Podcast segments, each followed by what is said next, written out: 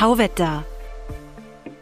Der Profil-Podcast zur Klimakrise von Christina Hiptmeier und Josef Gepp.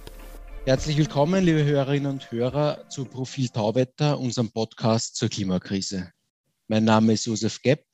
Und ich bin Christina Hiptmeier. Im gerade noch aktuellen Profil, ähm, Ausgabe Nummer 32, ähm, dreht sich unsere große Cover-Story um die immens wichtige Frage, ob sich die große weltpolitische Klimawende noch ausgeht und was überhaupt darauf hindeutet, dass sie, ähm, dass sie wirklich beginnt. Mehrere wichtige Staaten, die USA zum Beispiel und auch die EU, haben da gerade große Ansagen in die Richtung gemacht und sich zum Beispiel wichtige Ziele gesteckt. Darüber wollen wir uns heute auch im Podcast unterhalten. Aber unabhängig davon lesen Sie die Strecke nach. Äh, da finden Sie Interviews, äh, Kästen zu Sonderaspekten, wie zum Beispiel dem Klimawandel in Russland. Und wir haben sogar einige Quick Wins definiert, äh, rasche Gewinne, wie man schnell hohe Mengen CO2 einsparen könnte. Ähm, das alles gibt es äh, im Profil, noch in der Trafik oder Sie rufen es sich als E-Paper auf der Website profil.at ab. Ähm, doch äh, was ganz Aktuelles, was in der Geschichte nicht mehr vorkommt, ist äh, der neue Bericht des IPCC, des Weltklimarates der UN. Ähm, der ist soeben veröffentlicht worden. Ähm, Christina, was steht eigentlich drinnen in dem Bericht und was bedeutet das? Ja, tatsächlich fällt der Report eigentlich noch viel dramatischer aus, als es befürchtet wurde. Also es haben ja mehr als 200 Wissenschaftler daran gearbeitet aus aller Welt. Die haben tausende Studien zum Thema Klimawandel analysiert und, und, und ausgewertet. Und ähm, ein Kernpunkt des Berichts ist gerade sehr aktuell, nämlich die Häufigkeit von Wetterextremen. Wir haben jetzt äh, in Europa die Hochwasser gesehen, zuerst jetzt in Südeuropa die Hitzewellen und Brände. Und äh, das IPCC sagt halt, ähm, die ungewöhnlich hohen Temperaturen und, und Trockenperioden, aber auch die starken Niederschläge. Also kurz gesagt, diese Extremwetterereignisse werden in der nächsten Zeit noch deutlich zunehmen. Und, und was auch sehr deutlich herausgekommen ist, dass die globale Durchschnittstemperatur viel, viel schneller steigt als bisher angenommen. Das würde bedeuten, dass so Hitzewellen, wie sie in der Vergangenheit vielleicht alle 50 Jahre vorgekommen sind, jetzt schon alle zehn Jahre kommen. Ähm, das ZAMK hat ausgerechnet, dass in Österreich die Temperatur sogar um fünf Grad äh, steigen könnte, wenn man keine Maßnahmen ergreift. Das ist, hat natürlich fatale Folgen für, für uns alle. Ähm, und eine ganz zentrale Aussage des Berichts lautet auch, einige Folgen der globalen Erderwärmung sind heute schon unumkehrbar. Das sind nämlich darunter der Anstieg der Meeresspiegel und die fortschreitende, das fortschreitende Abschmelzen der Gletscher.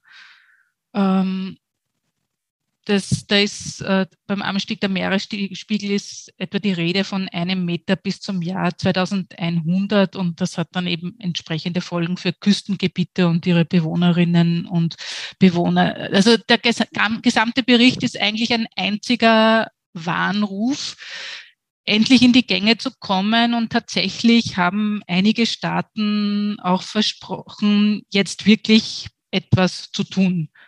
Ob das stimmt oder ob es wirklich passieren wird, werden wir sehen. Ja, genau, und das ist eben äh, der Gegenstand äh, unserer Geschichte.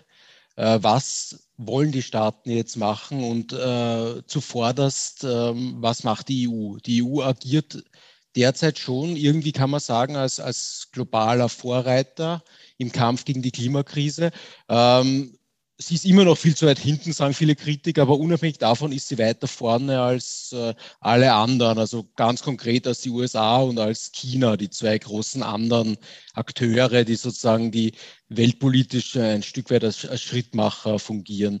Und ähm, die EU-Kommission, die zentrale Behörde in Brüssel, hat soeben äh, das, ein, ein Programm präsentiert, das heißt, heißt Fit for 55, also klingt ein bisschen wie ein Fitnessprogramm für, für, für ältere Semester, aber es ist es steckt ein total ambitioniertes Programm dahinter. 55 deshalb, weil man bis zum Jahr 2030 55 Prozent äh, der Emissionen gegenüber dem Stand von 1990 eingespart haben will. Das ist also das große Ziel. Das gibt schon einige Monate, dieses Ziel. Da haben auch alle Mitgliedstaaten zugestimmt.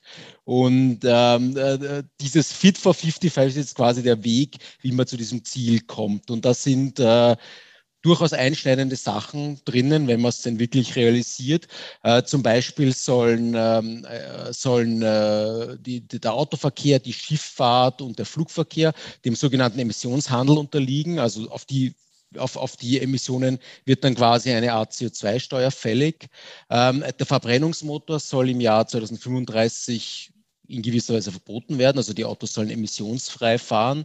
Ähm, es sollen ganze drei Milliarden Bäume gepflanzt werden in der EU, die CO2 binden. Also wenn man überlegt, dass die EU äh, 550 Millionen Einwohner hat, ist das ziemlich viel, eine riesige Zahl.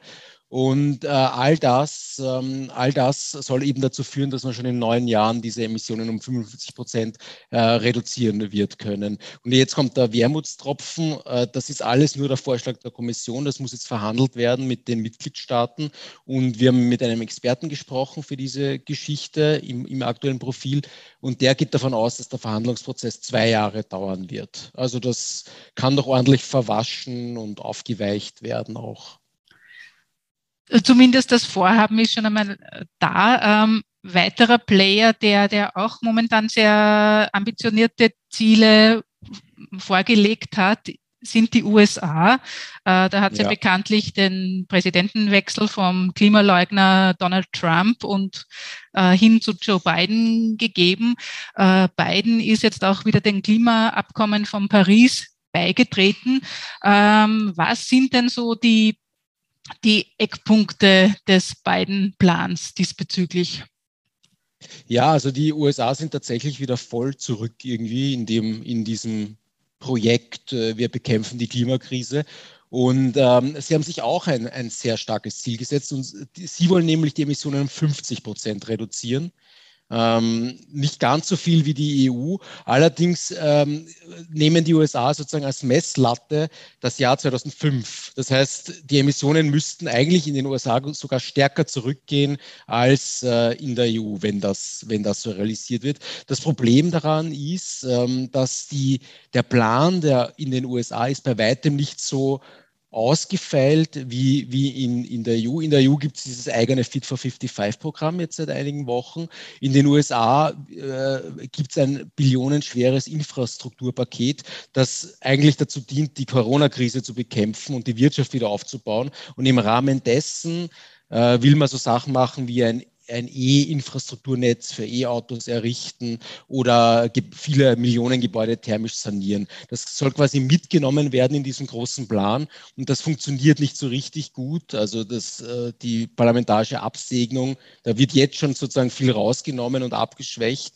Ähm, äh, deswegen kann man äh, die, EU, die EU als Vorreiter bezeichnen. Aber die USA sind, wie gesagt, auch voll dabei und probieren jetzt auch sehr stark die Emissionen zu, zu, reduzi äh, zu reduzieren. Bleibt noch eine weitere große Wirtschaftsmacht, nämlich China. Die haben sich ja auch der Klimaneutralität verschrieben. Wie schaut es denn da aus? Ja, China hat sich auch Klimaneutralität vorgenommen, allerdings bis ins Jahr 2060. Also die lassen sich ein bisschen länger Zeit. Ähm, und äh, auf kurze Frist sind die, äh, sind, die, sind die Ziele, also sagen wir mal bis ins Jahr 2030 sind die Ziele ziemlich enttäuschend niedrig. Man muss allerdings dazu sagen, dass die Chinesen sind immer noch ein Schwellenland. Es gibt ein starkes Wirtschaftswachstum. Das hängt extrem an den, an den Emissionen. Die Chinesen äh, sind da ein bisschen im, im, im Zwiespalt, weil wenn die voll reduzieren, dann bricht ihnen das Wachstum ein. Und man muss auch äh, bedenken, dass ein Stück weit die Emissionen Europas und der USA ja auch in China äh, anfallen, weil ja China irgendwie die Werkbank der Welt ist und die Sachen, die wir hier verbrauchen, dort emissionsintensiv produziert werden. Aber selbst China, das, wo, wo, wo wöchentlich Kohlenkraftwerke eröffnet werden, also ist wirklich der, absolut gesehen der größte CO2-Emittent auf der Welt, äh, selbst China hat sich äh, quasi selbst zur Klimaneutralität verpflichtet. Ja, und vor allem muss man ja auch sagen, die sind in Sachen grünen Technologien auch ziemlich weit vorne. Also teilweise auch, also nicht nur teilweise, sondern ja. generell weiter als, als, als Europa und die USA. Ähm, die Frage ist aber jetzt generell auch, wie realistisch sind denn all diese Ziele und, und beginnt jetzt tatsächlich der große Aufbruch. Und ich finde, man, man, man sieht es jetzt irgendwie auch ganz schön äh, an der globalen Wirtschaft. Also die rechnet jedenfalls damit, oder zumindest große Teile oder weite Teile ziehen damit. Ähm, Autokonzerne wie VW sind jetzt auch dabei, den, den schrittweisen äh, Ausstieg aus dem Verbrennungsmotor zu, zu vollziehen. Ähm, der US-Konzern Apple, bekanntermaßen eines der weltgrößten börsennotierten Unternehmen, will seine Produkte bis 2030 komplett klimaneutral anbieten. Ähm, der Kauf eines Apple-Geräts soll also dann zukünftig äh, keinerlei Auswirkungen mehr auf das Klima haben. Und das gilt nicht nur für Apple selbst, sondern auch für all seine Lieferanten. Also die, das heißt, die wollen die Lieferanten auch in die Pflicht nehmen. Oder auch weiterer US-Konzern, der umstrittene Ölkonzern ExxonMobil. Da gab es bis vor kurzem haben Manager noch öffentlich den Klimawandel geleugnet. Jetzt äh, stellt sich der, der, der Multi schon auf, auf die Kosten, für, die sie für CO2-Emissionen bezahlen müssen, ein und rechnet da intern mit 80 Euro pro Tonnen. Also, aber das, eines zeigt, dass die Unternehmen weltweit wissen ziemlich genau, dass da etwas ziemlich Umwälzendes auf uns alle zukommt. auch ein Beispiel aus Österreich, der Papierindustrielle Sebastian Heinzel hat zu uns gesagt, ich zitiere, wir müssen ernst machen mit dem Klimaschutz. Wir sind bereit, also sein Unternehmen, äh, sie sind bereit, die nötigen Investitionen zu tragen, denn das sei man der nachfolgenden Generation schuldig. Also das zeigt schon, dass da ein, ein auch in der Wirtschaft ein, ein großes Umdenken stattfindet, auch wenn man jetzt gerade in Österreich bei den Vertretern der Wirtschaft, nämlich namentlich die Wirtschaftskammer, äh, immer noch große Blockierer und, und Verhinderer wahrnimmt. Ja, und, und bei der Politik, die äh, der Bundeskanzler sagt, äh, Steinzeit, wir wollen, nicht in die, wir wollen nicht in die Steinzeit zurück. Ähm, ich meine, apropos diese ganzen Ziele, Österreich hat sich ja vorgenommen, Klimavorreiter zu sein, äh, siehe Regierungsprogramm in Europa, da eine, eine Vorreiterrolle zu spielen äh, und sich auch ein ambitioniertes Ziel gesetzt, äh, nämlich zehn Jahre früher als die EU klimaneutral zu sein, im Jahr 2040 statt 2050. Äh, wie läuft das denn und geht sich das aus? Naja, ähm, man muss das so betrachten, wenn die meisten EU-Länder konnten ihren CO2 Ausstoß von 1990 bis 2017 reduzieren. In Österreich dagegen stieg der CO2-Ausstoß in diesem Zeitraum um fünf Prozent. Hauptverantwortlich ist der Verkehr. Ähm, das betrifft halt so auch so eine, eine gewissermaßen heilige Kuh in, in Österreich. Der, der Österreicher will sich das Auto nicht nehmen lassen und, und seinen Verbrennungsmotor. Ähm, der Rechnungshof hat schon vorgerechnet, dass, die, dass Österreich die EU-Klimaziele weder die bis 2030 noch die bis 2050 wird, er, wird Österreich nicht erreichen. So ist die Situation momentan. Und zeichnet sich jetzt mit, mit Türkis-Grün eine, eine Trendwende ab? Weil diese, diese Ansagen, dass man sozusagen Vorreiter sein will, die, die sind ja erst quasi mit dem türkis-grünen Regierungsprogramm von der österreichischen Spitzenpolitik definiert worden. Genau, also, also in, in, seit es diese Regierung gibt, ist, ist sicher mehr passiert als in den Jahren zuvor. Ähm, es gibt das sehr ambitionierte Gesetz zum Ausbau erneuerbarer Energien und, und auch die, die Pläne für die ökosoziale Steuerreform. Ähm, es hängt halt alles noch ein bisschen. Also das, das genannte Gesetz macht 100, hunderte Millionen Euro für neuen Strom aus Wasser, Wind, Sonne, Biomasse frei. Doch das muss halt auch alles erst gebaut werden und installiert werden. Da sind wir, ist man einfach noch in den, in den Mühen der Ebene. Das heißt, dieses EU-Ziel, ähm, dass bis 2030 55 Prozent der Emissionen eingespart werden soll, das gilt natürlich auch für Österreich. Ähm, da, wenn ich das richtig sehe, hat man derzeit in Österreich noch keine Idee, wie man diese doch recht große Einsparung bewerkstelligen will. Die Ideen hat man schon, aber an der, an der Durchführung scheitert es und ob sie reichen werden, ist, ist mehr als fraglich. Mhm. Ja, wir werden jedenfalls äh, verfolgen, inwiefern sich diese Ideen auf EU-Ebene realisieren lassen, weil es ist ja auch noch ein, ein, ein wilder Prozess. Äh, mit vielen Abbiegungen in, in Richtung Abschwächung oder auch möglicherweise nicht, der, der, der jetzt vor uns liegt.